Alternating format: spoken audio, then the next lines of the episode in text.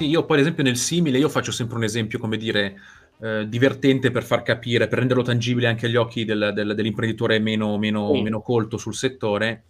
Eh, è vero che, che ne so, eh, cola loca non esiste, però cola loca suona troppo simile a Coca-Cola e quindi eh, probabilmente non è registrabile, non è difendibile abbastanza bene, se soprattutto se sei nella stessa classe magari. Cola Loca nella stessa classe assolutamente non è registrabile.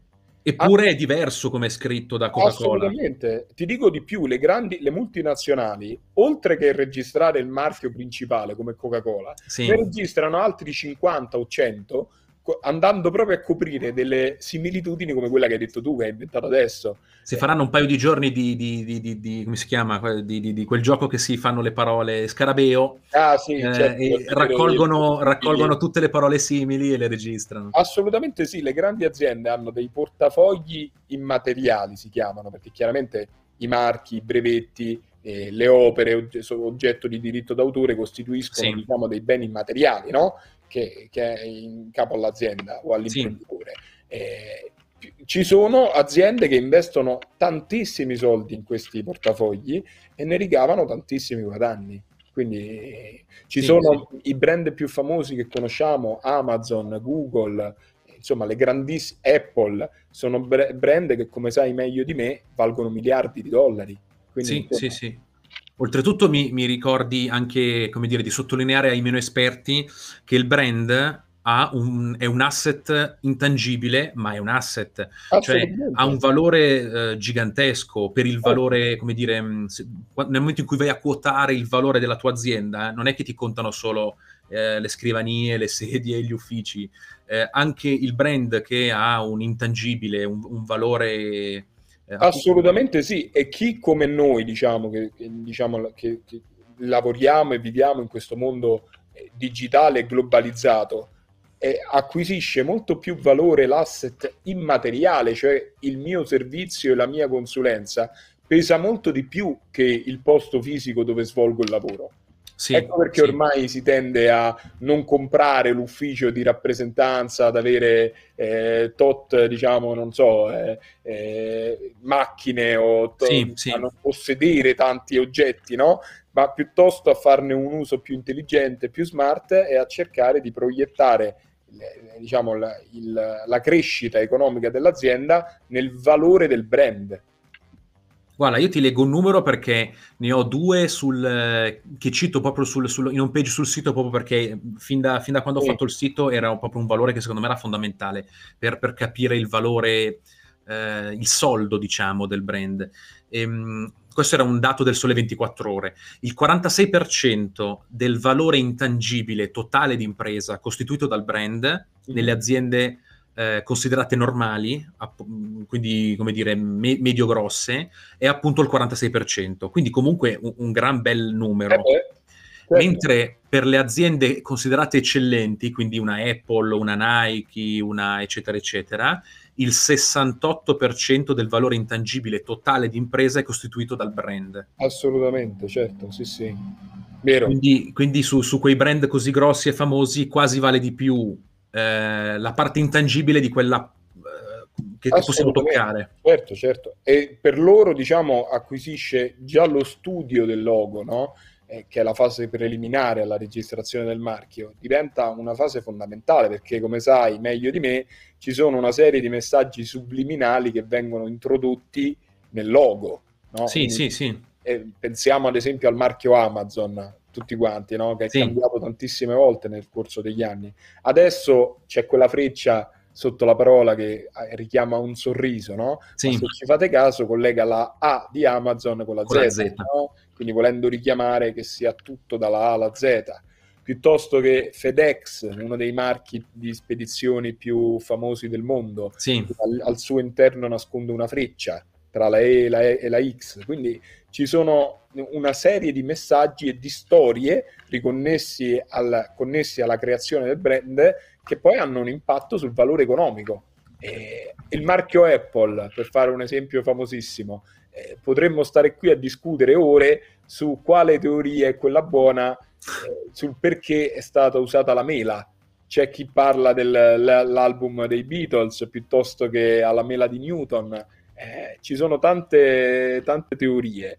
La mela, eh, diciamo che nel corso, quella multicolore è una versione un pochino meno recente, retro. Diciamo, no? un pochino retro. Sì. Eh, però diciamo il logo caratteristico ci si chiede perché quest- questa mela a cui manca un pezzo ovviamente in alto a destra richiamando sì. il corso no? e quindi il frutto proibito il frutto della conoscenza la mela di Newton eh, e, ma mi ricordo bene di aver eh, letto diciamo, un, un, libro di Steve Jobs in cui si diceva che il Morse era stato introdotto soltanto per essere sicuri che non venisse confusa con una ciliegia, perché se fosse intera, no? no, questa non la sapevo della ciliegia. Eh, sì. A me è piaciuta molto, ecco perché te l'ho raccontato come aneddoto. Ecco un'altra cosa importante, non c'è scritto da nessuna parte la parola Apple. Sì, sì. Così come tutti gli altri marchi, quindi anche Amazon, Google, eccetera, eh, si tende sempre di più a semplificare, a stilizzare il logo e diciamo eh, lasciare che il, l'elemento grafico sostituisca quello verbale in qualche maniera, quello ecco letterale. Ecco perché il pacco di Amazon, come vedi, riporta solo la freccia, ma non c'è più la parola, perché non ce n'è esatto. più bisogno il, il consumatore è assolutamente abituato a quella freccia e attraverso quella freccia e basta riconosce il marchio Amazon. Quindi sì, paradossalmente sì, sì. non ci sarebbe più bisogno di scriverlo. E questa è una tendenza che accomuna tutti i brand. Pensiamo anche a quelli delle auto, no? Eh, I brand delle auto non usano quasi mai il, la parola. Sì, no? sì, c'è solo lo stemma. Esatto, solo lo stemma. E questa, diciamo, è una tendenza di stilizzazione, di semplificazione che ormai sta arrivando al, al culmine.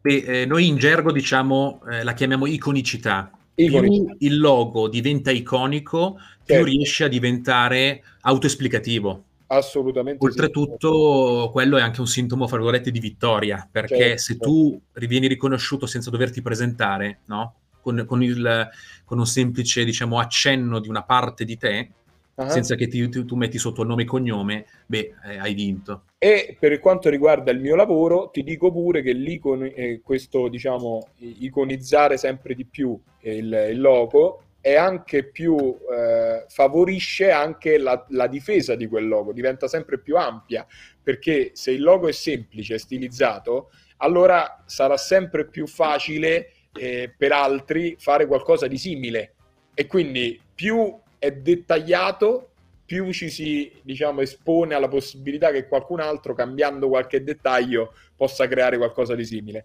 Se sì, invece sì. proprio è stilizzato al massimo, allora ve- vendere lo stesso prodotto o servizio con un segno completamente diverso potrebbe non essere così semplice. Ecco, stavamo parlando prima del fatto che si tende ad eliminare la parola, no? Ecco, ehm, questi, quando però ce, lo trovi con il logo di registrato, il cerchietto con la R, diciamo, di cui parlavamo prima, sì. lo, lo, trovi due volte su questo logo, sia a fianco sì. alla E di Nike, ah, sia su Nike che sul baffo. Ecco, questo perché? Perché sono due loghi distinti. Se si vuole sì. tutelare entrambe le cose, bisognerà fare due registrazioni diverse. Quindi ecco perché a volte i loghi composti sono anche più difficili da difendere, mentre eh, separarli, scomporli div- sì. rende più facile, diciamo, anche il lavoro. Ecco. Poi una, un, mi è fatto venire in mente un'altra, un'altra curiosità che, mh, che, che, potrebbe essere carino da indagare, come dire, da andare avanti eh, a parlarne. Eh, anche i colori cambiano in fase di registrazione? Assolutamente sì, pensa, c'è la possibilità di, rivendi- di, rivendicare un colore specifico se si vuole farlo, oppure no, se non lo si fa, teoricamente si sta dicendo che mi riservo il diritto di utilizzarlo in qualunque composizione cromatica di mia scelta. Però, diciamo, è una tutela meno forte rispetto a quella di eh, selezionare un colore sì. perché registrare un colore specifico costituisce anche quella una strategia di brand eh, ben definita eh, che eh, diciamo richiama una scelta imprenditoriale da perseguire. Adesso io non so perché l'arancione per la Nike sia, sia così importante, sì. però ci sono altre, altre, altri marchi famosi in cui il colore è importante, no? E quindi sì, sì, sì Beh, io so per certo che il rosso Ferrari è registrato. Appunto, ecco, sì, esatto. Ma adesso invece vorrei chiederti... Dimmi. Se c'è qualche procedura, se ci sono più procedure, se... Eh, com'è insomma l'approccio alla registrazione. Sì, eh, sì. Guarda, allora diciamo la, la, prima cosa da fare è rivolgersi a uno studio che se ne occupi, no? Non siamo molti gli studi che si occupano di proprietà intellettuale, però è importante fare una consulenza preliminare perché bisogna fare, prendere delle decisioni preliminari del tipo si vuole registrare il marchio soltanto in Italia oppure è necessario res- registrarlo anche all'estero? E se sì, sì, dove? In Europa soltanto, anche, non so, negli Stati Uniti piuttosto che in Cina o in Russia? Il, oddio, magari la Russia in questo momento è meglio evitarla, però in generale eh, a volte è necessario eh, diciamo, tutelarsi anche all'estero, no? E in base al tipo di registrazione che viene fatta, nazionale o internazionale, cambia la procedura, quindi cambiano i tempi, i costi ovviamente, però il filo comune a tutti gli iter di registrazione è quello di eh, effettuare sempre una ricerca di anteriorità all'inizio, cioè si va a prendere il logo che si vuole registrare e lo si immette nei database internazionali dei marchi e si va a vedere se esiste già da qualche altra parte un marchio sì. simile o confondibilmente simile rispetto al nostro, per le stesse classi merceologiche. Questo è, è un passaggio importante, esistono delle classi sì. che si chiamano eh, classi di classificazione di Nizza e sono classi di prodotti o servizi che servono appunto a tenere distinti eh, tra loro marchi che altrimenti verrebbero diciamo, a farsi concorrenza l'uno con l'altro, ma che magari fa, operano in due aree di attività completamente diverse. No? Sì, chi, sì. chi vende, non so, telefoni sicuramente fa un lavoro rispe- diverso rispetto a chi fa servizi di sicurezza. Ecco, no? Cioè, quindi sono, sono sì. cose completamente diverse. Quindi la procedura è si, va, eh, si effettua questa ricerca di anteriorità, se l'esito è negativo, quindi se non c'è niente che impedisca la registrazione di quel marchio, si effettua la domanda di registrazione, si deposita la domanda di registrazione che eh, in base alla registrazione nazionale o internazionale eh, durerà tra i 3 e i 6 mesi e durante questo periodo verrà fatta uh, dalla, dal, dall'ufficio preposto, vengono effettuati dei controlli e se nulla osta alla registrazione, se non vengono ricevute, se non si ricevono opposizioni, e tra poco ti spiego che significa, si arriva alla registrazione del marchio. L'opposizione che cos'è? È la, l'attività de, di, del proprietario di un marchio registrato che nota che un'altra persona sta cercando di, di registrarne un altro simile e si oppone alla registrazione di quel marchio. Quindi è un passaggio, quello dell'opposizione, assolutamente importante.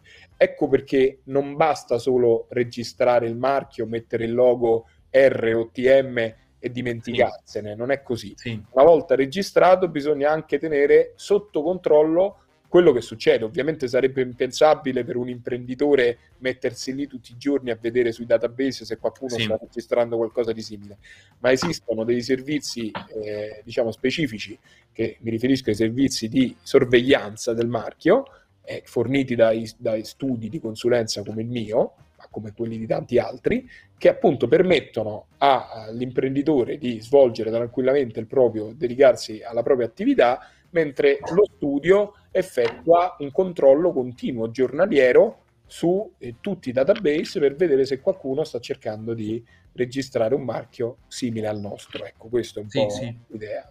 Ricordo che viene sempre vissuto con ansia da, dai miei clienti perché hanno sempre paura che qualcuno si opponga fino eh, all'ultimo, certo, però lì certo. il vantaggio è aver fatto un buon studio di, di anteriorità. Assolutamente. se tu hai fatto già parzialmente un lavoro di ricerca prima, non, non stai, come dire, giocando a, a, a, alla roulette russa, tiri a caso dei nomi, speriamo che nessuno si opponga. No, esatto, c'è uno studio esatto, preciso. Allora, una, un, un'altra domanda per te, due anzi. Allora, eh, quanto costa in media? Nel senso, se mh, mm, abbiamo certo. già parlato all'inizio degli incentivi, che magari ripetiamo perché magari velocemente, sì, sì. perché magari qualcuno che si è connesso dopo magari se l'è perso. Certo, c'è la possibilità. Ah, e, e, poi quanto tempo ci vuole? Se è una cosa folle o. Chiaro. Allora, il, partiamo dall'ultima, il tempo, perché l'ho accennato anche prima. Sì. E relativamente sono brevi i tempi, stiamo parlando di 3-6 mesi all'incirca per avere una, un marchio registrato. Per quanto riguarda i costi, invece, la risposta cambia in funzione del tipo, della tipologia di marchio. Se si vuole registrare un marchio italiano, le tasse da pagare per la registrazione stiamo parlando di una cifra sotto ai 200 euro, e quindi veramente di un importo molto contenuto. Sì. Si aggiunge la consulenza di uno studio specializzato come il mio per un, per un marchio nazionale, arriviamo a 500-600 euro. Ecco. Questo costo, eh, diciamo, mette al sicuro il marchio, eh, la registrazione durerà per un periodo di 10 anni, cioè non si rinnova anno per anno, non è che ogni anno bisogna pagare poi qualcosa, una tassa, ma dopo 10 anni bisognerà pagare la tassa di rinnovo per ulteriori 10 se lo si vuole fare, no? Quindi è un costo contenuto e che diciamo si ammortizza la protezione si ammortizza in molto tempo, sì. quindi è importante. Per un marchio, diciamo, invece eh, europeo, che con una registrazione unica ci garantisce una tutela in, in 30 paesi, allora in quel caso il costo è un pochino più elevato, parliamo di 1500, tra i 1500 e i 2000 euro, ecco. sempre mm. da ammortizzarsi nei successivi 10 anni. Chiaramente se poi c'è la necessità di fare delle opposizioni o di rispondere, di difendersi da un'opposizione, allora in quel caso si aggiungono delle attività in più e ovviamente che vengono pagate a parte. Però eh, se, come hai detto giustamente tu, se viene fatta bene una ricerca di anteriorità all'inizio, è difficile che questo si verifichi. Ti faccio un'altra domanda io. Ma eh, però magari ho, ho, un brand da tanto, ho un logo da tanto, eh, mi, to- cioè, mi, conviene comunque farlo o, e soprattutto sono ancora in tempo o si può fare solo quando è nuovo un marchio? No, allora si può fare sempre e a maggior ragione se sono tanti anni che si lavora con un certo logo, con un certo marchio, se i nostri clienti ci conoscono con quel marchio, diventa sempre più urgente eh, correre ai ripari. Quindi se in questo caso se c'è qualcuno che ci ascolta che lavora con lo stesso marchio da anni, da decenni, come spesso mi capita di vedere, eh, il consiglio è quello di farlo il prima possibile per un vantaggio, come dicevo all'inizio, sia preventivo, cioè tutelarsi da possibili da, da, da, altri, da concorrenti che vogliano, diciamo, copiare. Mettere un bastone tra le ruote. Certo, ma anche per avere un vantaggio diretto in termini di, di fiscali, come dicevo prima, no? Quindi registrare un marchio, concederlo in licenza e poi ottenere i vantaggi fiscali del caso, che insomma, chiedendo al proprio commercialista, mi saprà spiegare meglio di me a che cosa mi riferisco, ecco eh, abbiamo parlato appunto di registrazione, ma una volta registrato il marchio non c'è più nulla da fare? O... È, è quello che dicevo prima, eh, non c'è più nulla da fare, no. Per dieci anni. Nel senso che per dieci anni siamo a posto con la registrazione, ma per avere una tutela attiva e, di, e continua nel tempo bisogna assolutamente aderire a un servizio di monitoramento, di sorveglianza dei marchi che vengono registrati nel corso del tempo. Insomma, ecco. Così eventualmente da fare quell'opposizione che abbiamo detto prima. Esatto, le opposizioni oppure delle vere e proprie cause, qualora l'opposizione sì. non sia stata fatta, ma comunque il marchio di qualcun altro venga registrato dopo il nostro, se c'è una, diciamo, un, un problema di... Eh, concorrenza sleale si possono appunto ci sono delle azioni legali da, da, da fare che volgono al, diciamo, all'ottenimento di un risarcimento. Però sì. ci sono anche eh, brevetti eh, su sì. idee, su progetti che si possono fare. Eh beh, eh, assolutamente sì. Il brevetto, diciamo, è un tipo di privativa, cioè un tipo di esclusiva che è riconnessa a un'invenzione di tipo industriale, no? Quindi è l'azienda eh, che utilizza un determinato eh, macchinario e lo, intende brevettarlo. Sì. La brevettabilità eh, diciamo, di un'invenzione industriale è un, processo molto più tecnico e molto più complesso rispetto alla registrazione di un marchio, no? ma chiaramente la, il potenziale economico è ben diverso, cioè è molto più diciamo, proficuo e redditizio a ottenere la registrazione di un brevetto e poi magari usufruirne vendendolo a terzi eh, piuttosto che usufruirne in maniera diretta rispetto alla registrazione di un marchio. Quindi sono due livelli diversi, se vogliamo. Eh, I brevetti, anche come i marchi, possono essere registrati sia soltanto in Italia che in Europa che all'estero e anche per i brevetti bisogna fare una ricerca di anteriorità. Però non tutto è brevettabile, ci sono dei requisiti ben precisi sulla brevettabilità e soprattutto eh, la ricerca di anteriorità deve essere fatta molto bene, molto dettagliatamente, perché non si può rischiare di perdere tempo e dei soldi, perché per, per preparare la documentazione necessaria all'ottenimento di un brevetto per invenzione industriale servono, eh, serve il contributo magari di periti, tecnici, altri soggetti che vengono appunto pagati, no? quindi non, è un'attività sicuramente più complessa rispetto a quella della registrazione del marchio. Mm-hmm. Eh, parlando di risarcimento, in base a cosa si stabilisce e danni reali o potenziali come, come si quantificano?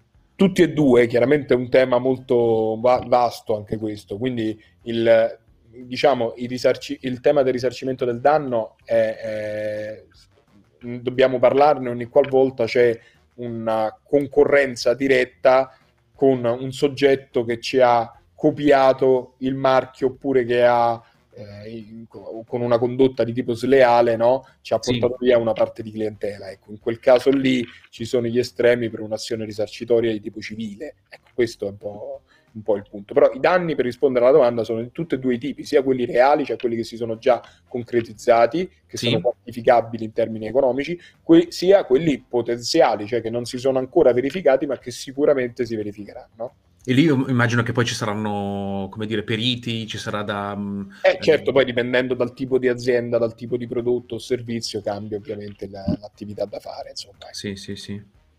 Mentre allora a questo punto, visto che stiamo per fare l'ora, prima sì. di chiudere, eh, direi sì. che mancherebbe uno dei tre, no? Nel senso abbiamo parlato di brevetti, abbiamo parlato soprattutto di marchi, però anche il diritto d'autore, no? Eh, approfondiamo un attimo Beh, il, dir- il, diritto d'autore diciamo che è, è, anche se vogliamo un po' il più importante no? siamo, è quello che, a cui siamo un pochino più legati perché appartiene a tutti noi mi spiego meglio a differenza dei marchi e dei brevetti non c'è bisogno di registrare un'opera letteraria o un'opera artistica da qualche parte non c'è nessun bisogno di registrarla il sì.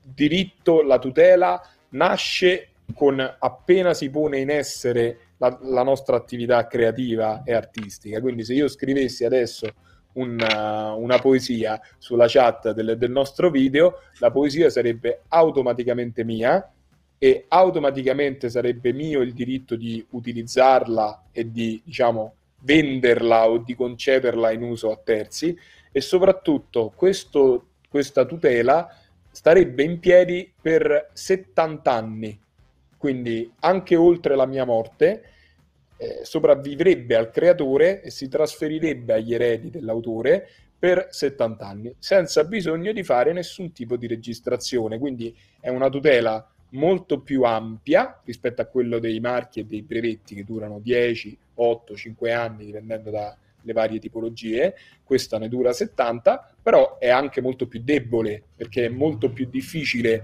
provare in giudizio che si è che diciamo la, la paternità di un'opera letteraria sì. nei confronti di qualcuno che magari ce l'ha copiata, no? Sì, sì, esistono veramente tantissimi casi che potrei fare, ma non usciremo più, ci vuole una... Anche nell'arte. Sì, sì, assolutamente, sì, veramente è un tema molto vasto, però è importante capire questo, che il diritto d'autore vale, eh, si, si crea automaticamente in qualunque momento e in ogni dove, cioè anche sul web, anche sul social network come Twitch, Facebook, Instagram, quando scriviamo qualcosa, pubblichiamo una foto, pubblichiamo qualco, un qualcun, qualunque genere di contenuto, un video, quel contenuto è automaticamente nostro.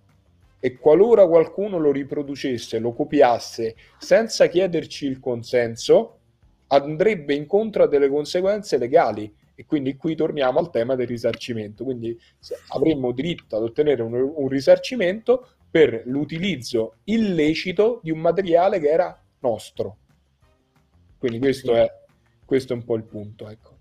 Poi mi è venuto in mente mentre parlavi no? la differenza fra il copyright, la, la C e il famoso appunto R e TM, eccetera. Allora, TMR l'abbiamo già detto, però mm a volte mettono magari, soprattutto i fotografi, mettono uh-huh. il loro nome con quella C.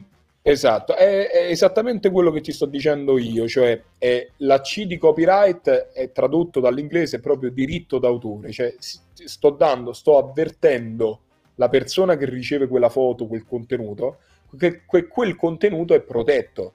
Ora, non mettere la C, non mettere il cerchietto con la C dentro, non significa che quel contenuto è libero e di tutti. Sì. Comunque sarebbe solo il mio. Però la C è un deterrente ulteriore. È un deterrente ulteriore, trasmette sì. un messaggio, no? Eh, però, come rip- ripeto, non è obbligatorio apporlo. Quindi io sono libero di scattare una foto, postarla adesso senza la C e in ogni caso chiunque volesse utilizzarla, pubblicarla, stamparla, sarebbe, sarebbe opportuno chiedermi l'autorizzazione in tal senso come si registra e si difendono i componenti più intangibili del brand, per esempio un profumo. Questa è la formula. Nel senso, perché se fosse anche un, un, un profumo fisico è un, prof, è un, prodotto, diciamo, e quindi puoi proteggere comunque la formula, immagino. Certo, pensiamo, faccio un esempio più semplice, la, la Coca-Cola.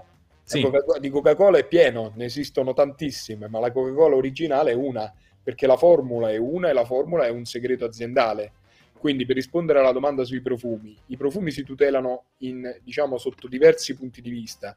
Il nome del profumo segue una strada propria, quindi la tutela del marchio, registro il nome del profumo eh, e registro quel marchio.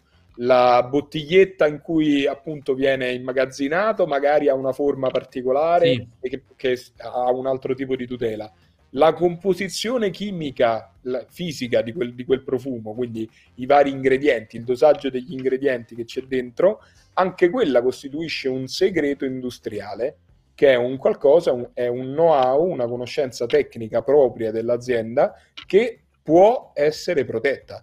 Questo vale per qualunque azienda. Eh, chiunque di noi utilizza un proprio metodo di lavoro, no? E spesso se abbiamo dei dipendenti potremmo tranquillamente eh, imporre attraverso per contratto la non divulgazione dei nostri metodi di lavoro, perché il nostro metodo di lavoro costituisce un asset intangibile che è soltanto nostro e che può essere tutele- tutelato e difeso.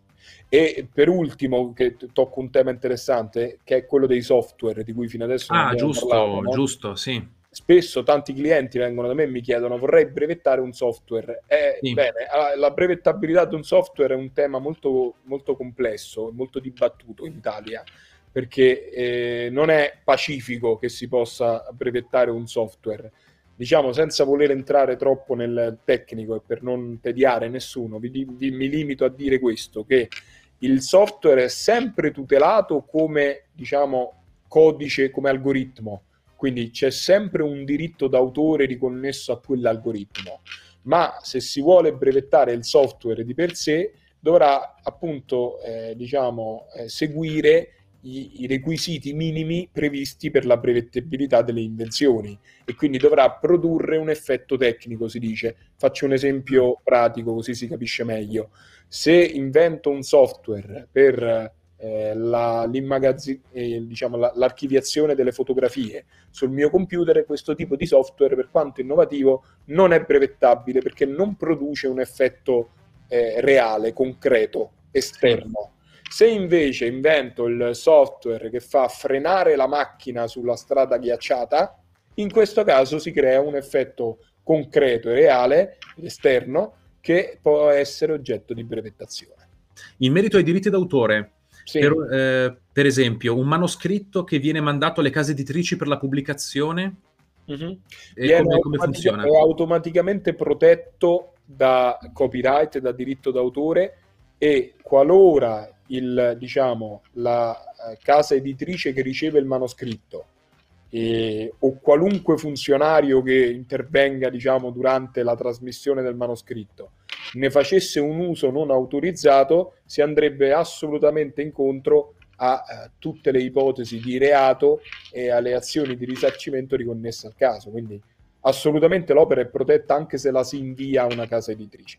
No, non serve dimostrare se è un manoscritto scritto da me. L'ho trovato per strada e lo invio a qualcuno non perché non, non è il fatto di averlo inviato che lo rende mio. Quindi sicuramente si presume che se io invio un manoscritto il manoscritto sia mio, ma se non è mio e qualcuno eh, diciamo ne rivendicherà la paternità, eh, risponderò io dei danni e delle diciamo, del, del reato che si commette. Sì. No? In due parole ti posso dire che avere diciamo, sul computer ma, dove magari si è scritto quel mano, quell'opera, avere la, la, lo, lo, storico del file che si è creato nel tempo, che si può recuperare tranquillamente, dimostra, è sufficiente a dimostrare la paternità di quell'opera, no? Quindi se lo si è scritto su, una, su, una, su un mezzo digitale come un computer, insomma, diventa abbastanza semplice dimostrare che sia tuo.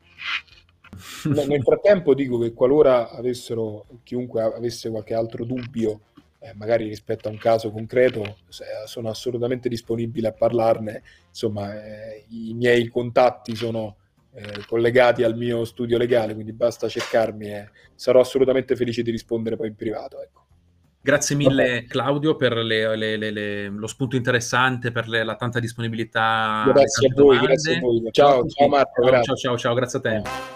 Hai mai sentito parlare di App 00? Siamo un'agenzia specializzata nell'aiutare startup e PMI a diventare dei brand grandi e forti. App 00 si occupa di brand marketing, brand identity e brand design. Il nostro compito è quello di creare un'identità che distingua e caratterizzi la vostra azienda e la renda speciale. Contattaci www.app00.it.